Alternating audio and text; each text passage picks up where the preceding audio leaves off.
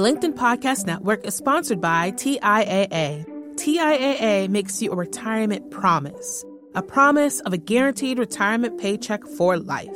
Learn more at TIAA.org backslash promises pay off.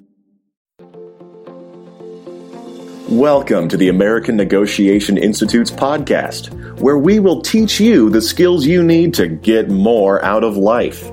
And now, your host, Kwame Christian. Hello, and welcome to another exciting episode of Negotiation for Entrepreneurs. My name is Kwame Christian. I'm a business lawyer, and I am passionate about teaching business professionals like you how to negotiate and how to be more persuasive. Before we jump into this episode, I'd like to give a couple of listener shout outs. So today I have shout outs for Sarah from Ohio, Moshe from New York, and Doug from the great state of Texas. So, you know, I love hearing from all of you. So if you haven't yet, please connect with me on LinkedIn. There's a clickable link in the description that takes you straight to my LinkedIn page. Just connect with me and I'll shoot you a message. I really want to know what kinds of topics interest you, and LinkedIn is the easiest way for me to connect with you. And for those of you who are looking for the free negotiation guides from previous episodes, like the car negotiation guide or the salary negotiation guide, those links are in the description as well. Today is going to be a really fun episode because we are going to teach you how to negotiate with banks. So, our guest today is my friend Zach Williams. Zach is a mortgage advisor for a bank, and he's going to take us behind the scenes and show us how we can actually negotiate with banks. Now, a few of you who reached out to me asked me for more information on sales, and Zach also talks about how he's able to use his sales skills in his current role. So, this is a really great episode. I'm excited for it, and I hope you are too. So, without further ado, let's jump into the interview.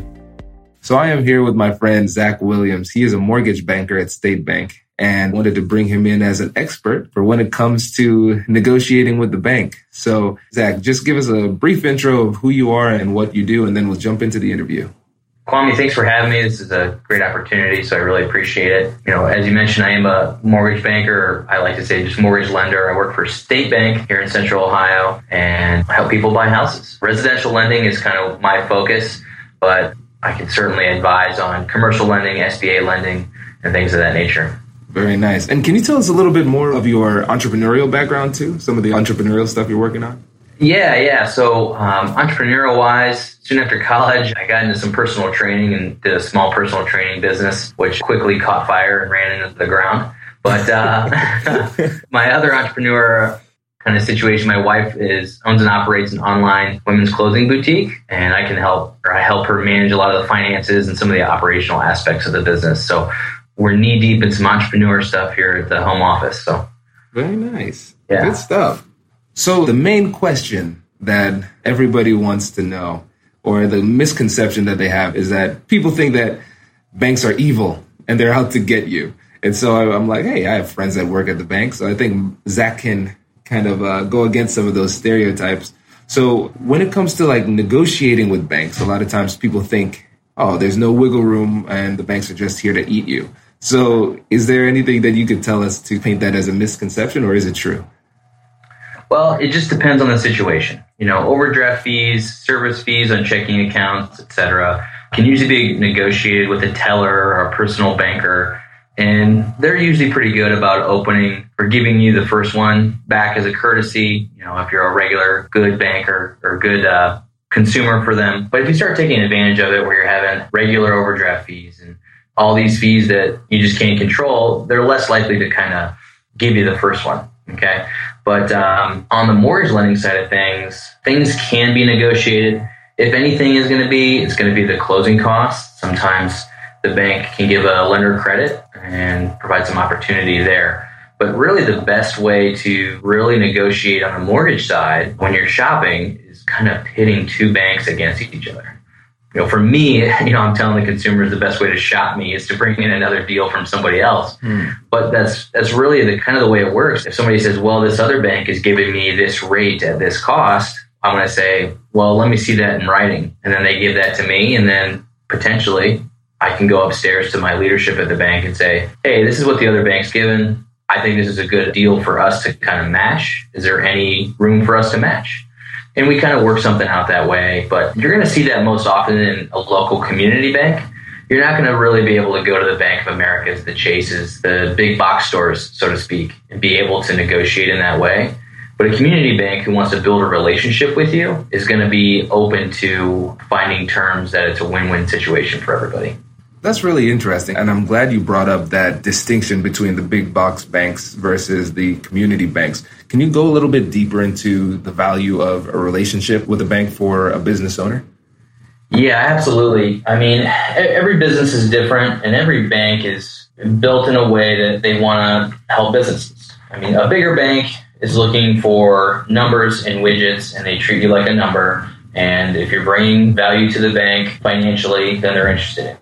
But a community bank wants to, like I mentioned, build a relationship with somebody with you. If you have a personal banker, a personal mortgage lender that you work with on a regular basis for all your business loans, and that's who does all your commercial banking with, they're going to know your business. They're going to know you. They're going to know how you operate your business, what's important to you, what's not important to you. Are fees important to you, or are you rate sensitive, or are you monthly payment sensitive? They're just going to know you. It's just like going to get your haircut if you go to somebody different every time, then they're not going to really know how you like your haircut. But if you go to the same local guy in a barber shop, he's going to know that when Kwame walks in, oh, he likes his hair high and tight every single time. And we take a little bit off the top. That's how it's going to be when you walk into a community bank and speak to your personalized lender, that they're going to know, hey, Kwame just walked in. He's got this business. He's got this podcast. This is kind of how he operates. So there's just that personalized touch that you're going to get at a community bank. Very interesting. Yeah, I think that's great advice because, like I said, people think that there's no flexibility when it comes to banking and lending. So they just kind of take what they're offered. Either they take it or they leave it. And this is good advice so people know that there is some flexibility and they can get better deals with banks. So, in your experience, what kind of numbers are we talking about when we're talking about potentially matching offers or trying to beat an offer? Like, how much movement is realistic when it comes to uh, loans? With regard to rate or closing costs, I mean, I, I think it really kind of depends. You know, if for example, my the closing costs on a refinance for me is eighteen hundred dollars. Okay. But with the right person, we can get it down to four hundred.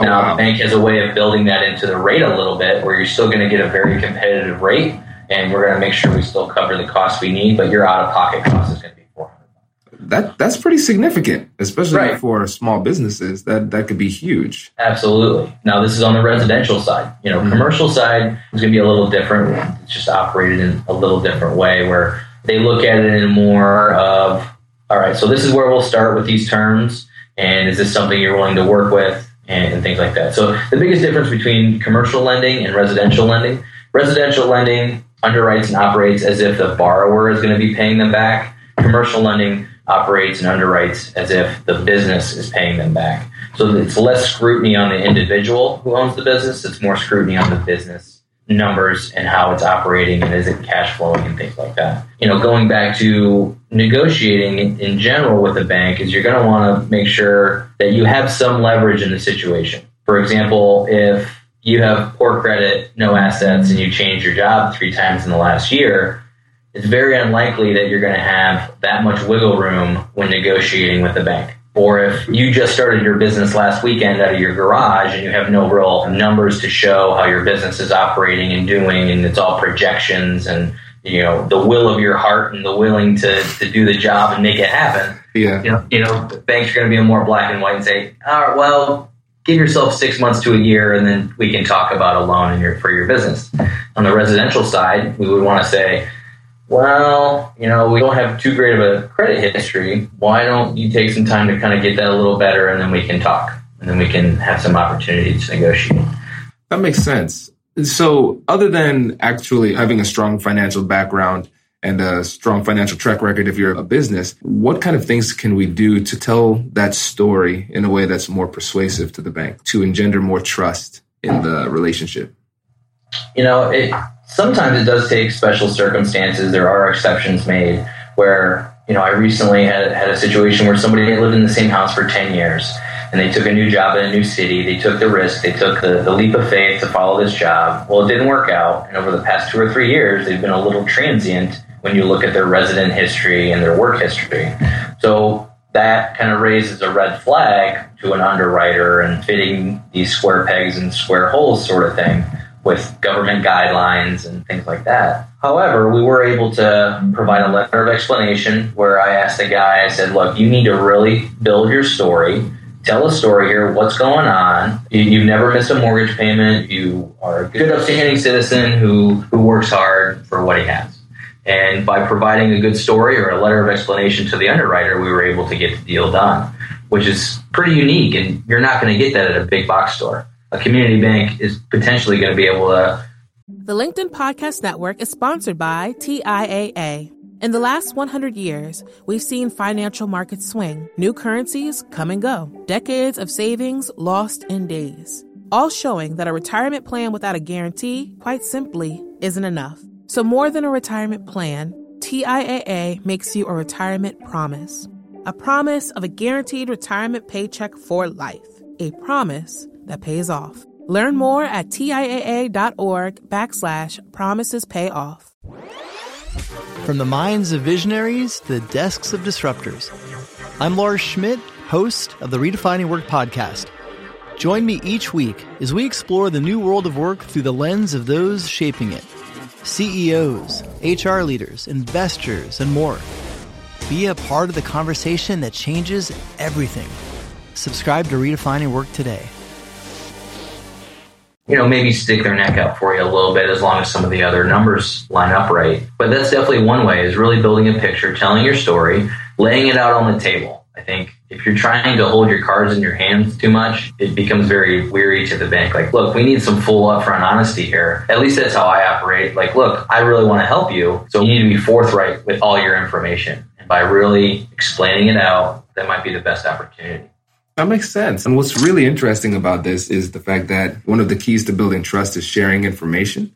And when it comes to these particular negotiations with banks, I think people are a little bit wary to share any negative uh, or information that might be perceived as negative. But you're saying that you need to know the good, the bad, and the ugly.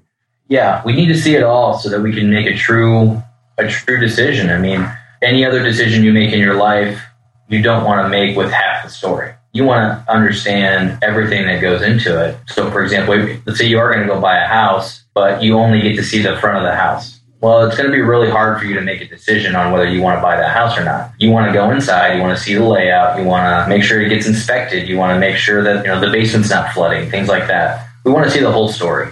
We want to make sure that we understand the consumer and make sure that's somebody that we want to work with. That makes sense. So let's get into the nitty gritty here when it comes to negotiation, when it comes to loans. So, what kind of things are negotiable? I know you mentioned before fees, rates, closing costs. Are there any other things that we should be looking out for? Sometimes the term of the loan can be negotiated depending on the type of bank you you work with. Some terms are only going to be on adjustable rate terms where it's fixed for five years and then after that it starts adjusting. Some special types, you know, if you can't get a 30 year fix, that's likely you're going to be your scenario. There's different rates attached to those adjustables but kind of the terms of the loan, business loans are going to be a little bit more negotiable, saying, all right, well, typically the commercial lenders are going to take your deal. They're going to sit down. They're going to say, all right, well, we're going to offer you a 5 1 arm on a 20 year term. And then maybe you say, well, what if we do a 5 1 arm on a 25 year term and I'll take a quarter point higher rate? So those are the three main pillars of the loans the costs or the fees, the rate, and then the term. And those are really the main negotiating pillars, I guess you'd say, is that, or those are the things that can potentially be negotiated. Now, if you're getting a 30 year fixed loan through Freddie Mac, kind of a standard everyday vanilla loan, you're not really going to be able to negotiate the term. The rate can fluctuate based on credit score and things like that. There can be some room to negotiate that, but if the 30 year fixed rate that day is you know three and a half percent, you can't say, well, I want three percent. Okay, well, go down the street to any other bank and tell me where they have three percent on a thirty-year fix. Right. It's not necessarily going to be like that, but the fees you can say, well, you're charging me. Let's get down line by line item here. There's title fees. There's things like this. Can I use my own title company? Are you charging title insurance? Can we do a title opinion? Those are some opportunities for the average consumer to really look at and understand a way to potentially lower their costs on doing a loan. That's really interesting because what I love about this is that this is stuff that I didn't know. So this is going to be fun for our listeners because I'm learning with them on this too. Yeah. Wow. So the savings for a, a consumer could be potentially pretty significant if they can negotiate the right way. Potentially, potentially. I mean, let's say if it's somebody who has a, a sibling who works at a title company and this bank is going to charge title insurance. Well, title insurance is pretty hefty. Now, on purchases, I would highly recommend getting title insurance. Title insurance is what protects you from any back taxes or anything that shows up on title that somebody else may have access to the property. It just guarantees that you are the sole owner. But on a refinance, you know, if you go to a bigger box store, they're going to charge you title insurance, which can be a couple thousand dollars. And if they're willing to do a title opinion, or you can find a title company that will do a title opinion for you, you could potentially lower the costs on your closing costs if you're choosing to go through a bigger bank like that. Now, my bank doesn't charge title insurance for a refinance. So we're already keeping our costs as low as possible. And then depending on if you're open to paying the 1800 and getting the lower rate or paying the $400 in closing costs and getting a slightly higher rate, you know, then then that's a way for the consumer to save a lot on a refi. Wow. That's fascinating. All right, if you were going to give three negotiation tips for negotiating with a bank, what would it be? I guess my main one would be to ask. You know, speak up, more effectively communicate what you want, and see if there's any opportunity or any wiggle room in any of those numbers. And they may say, no, there's not. We're already, this is the best deal I can possibly give. No, then maybe it's time to shop around and see if it really is the best deal that they could give. So I guess I don't have three. I got one. it's a it's a good one though. It's just it's just ask. It's just ask. You know, so many people are intimidated by banks. Quite honestly, that oh, I got to go to the bank and ask for money. Well, this doesn't need to be an intimidating situation. Let's just create an open line of communication. You need to ask what, for what you want, and then communicate that the most effective way possible with the person that you're working with. Yeah, I love that because that's something that I keep on saying. I said in one of my earlier podcasts too. That's the first step in every negotiation, and that's where most negotiations fail because people just don't ask for what they want. Yeah, I mean, what's worst case scenario? They say no, and then okay, then you're just right back where you started. You're not really, you know, it's not really a, a losing situation if you just ask. Exactly. Have you ever seen a situation where somebody asked in a way that actually offended you? And the reason I'm asking this is because one of the reasons why people don't ask is they feel like, oh, if I ask for more, people will think I'm greedy or I might offend the person. Have you ever experienced that? Yeah, most of the people that ask for the most are higher end clients. So my thoughts regarding that is, well, the reason they're high end clients is because they've asked for everything their entire lives, and they've gotten to a point where they've negotiated, and you know they're well off, and they have a lot of assets and a lot of real estate assets or what have you. So I had an example last week where they've asked for just everything. They know they're high end clients. They know that the bank wants to work with them, so they ask, "Hey, can we get a lower rate on this?" Which I know nobody in town is going to be lower than where I am on this specific product but he just knows that he's a higher end client. He's got a lot of assets. He knows that he's got the leverage that we want to work with him. The bank wants to have his assets on deposit or whatever else he may have. So he knows that, well, I, he's got the upper hand. He can say, well, I, I, want this rate, I want this term, and I want these things. And he tried to dictate that to us. And the way our, our bank kind of works, we say, look, this is the best that we can possibly do so that it's a win win for both the bank and. And I, we just kind of sat down with him and said, look, this is it. You're not going to find these terms, rate, and cost any better at any other community bank in Central Ohio. It, it is what it is. And he was like, okay, all right, that's fine. So he just continued to ask. And we just had to say, look, this, we're already as low as we can possibly. I think once he understood that, he was totally okay with it. You said something that was really powerful earlier on, and I want to really hone in on that. You said the people who ask for the most are the people who are like the most successful because they've asked for the most throughout their lives. And that's a really powerful point because a lot of times the differences between somebody's income, earning potential, or wealth, overall wealth, the difference between two people isn't really a substantive difference. It just comes down to what somebody is willing to ask for. And that could be the difference between success and failure, your willingness to ask for what you want. That was a really great point, Zach. Absolutely. I mean, and that goes for asking externally and asking internally. Is what I'm doing acceptable for how I see myself? Are my expectations the right way? Am I asking of myself the right questions? Do I have the right drive and things like that? So not only asking externally for what you want, but asking internally for what you want. Yeah, that's a phenomenal point. Yeah, and the thing is, too, when it comes down to negotiation, even if you don't consider yourself an expert or you don't feel like you've had a lot of experience in negotiation, if you go about it in a way that's respectful to the person that you're talking to and you know clearly what you want and you go in there with self awareness, it's very unlikely that you're going to run into a situation where you offend somebody and lose the deal. You know, so that's really good advice. I'm glad you shared that, Zach. Yeah, yeah. Good deal. So now we've, we've had an opportunity to talk about, from an entrepreneur's standpoint, the benefits of negotiation when it comes to loans and how they should go about having that negotiation. But you also have a lot of sales experience.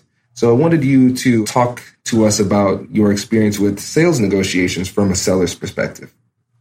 From a seller's perspective, I keep it really straightforward. As I mentioned earlier, I had that client who was really trying to beat us down on rate and term. And we said, look, this is it. This is the best we have. And so I just try to work to educate my clients on the process and the product that they're getting by answering as many questions as they might have. So they want to negotiate the rate or closing costs. You know, often the first option that I present is the best option that I can possibly provide to them.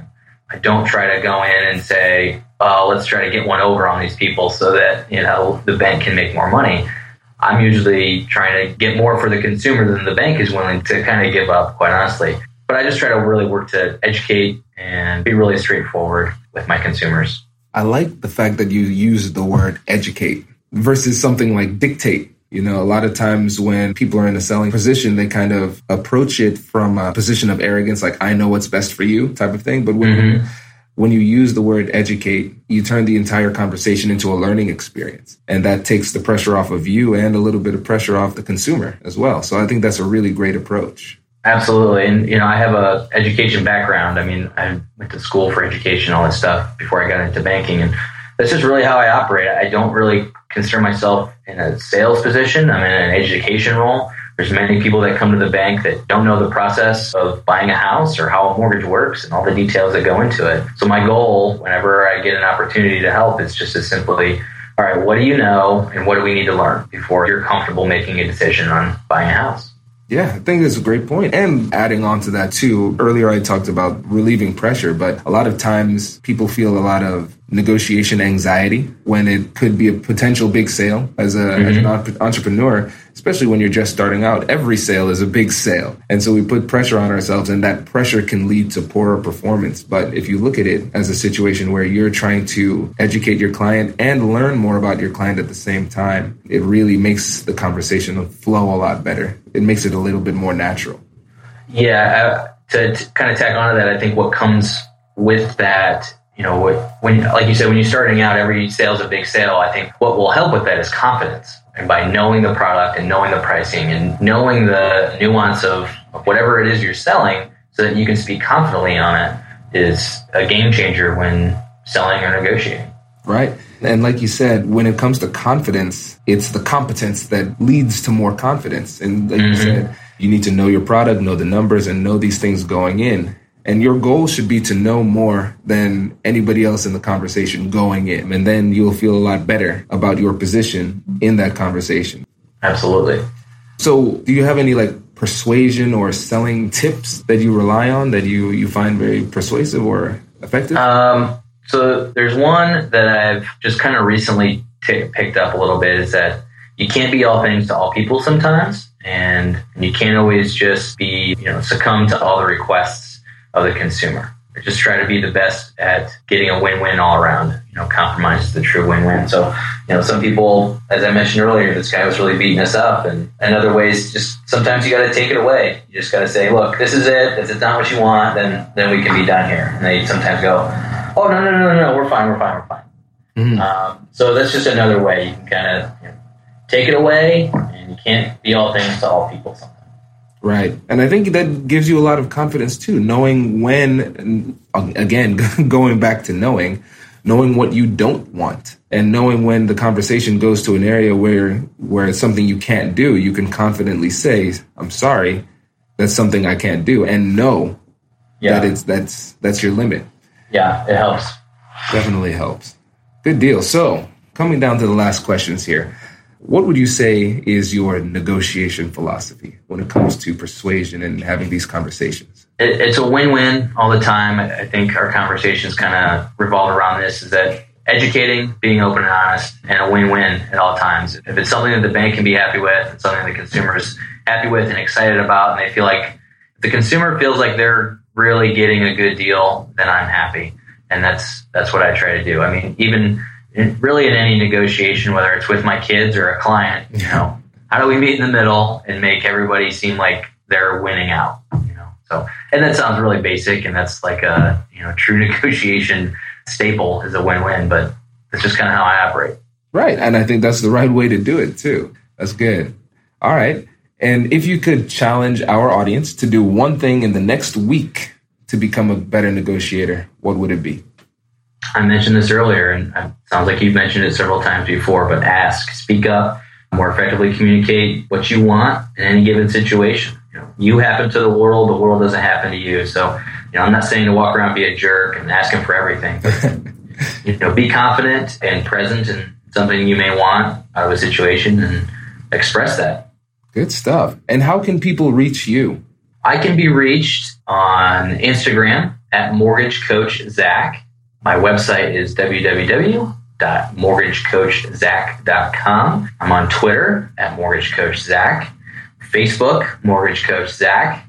You can see a theme here. And then uh, my my wife's business, her online women's boutique, is called the Gemma Shop, and you can shop online at thegemmashop.com. You can find her on Instagram at at the Gemma Shop. That's, that's about it. That's I can cool. be reached a lot of different ways. I'm loving the consistency of branding. Branding, man, that's what it's about. That's the future. Personal branding.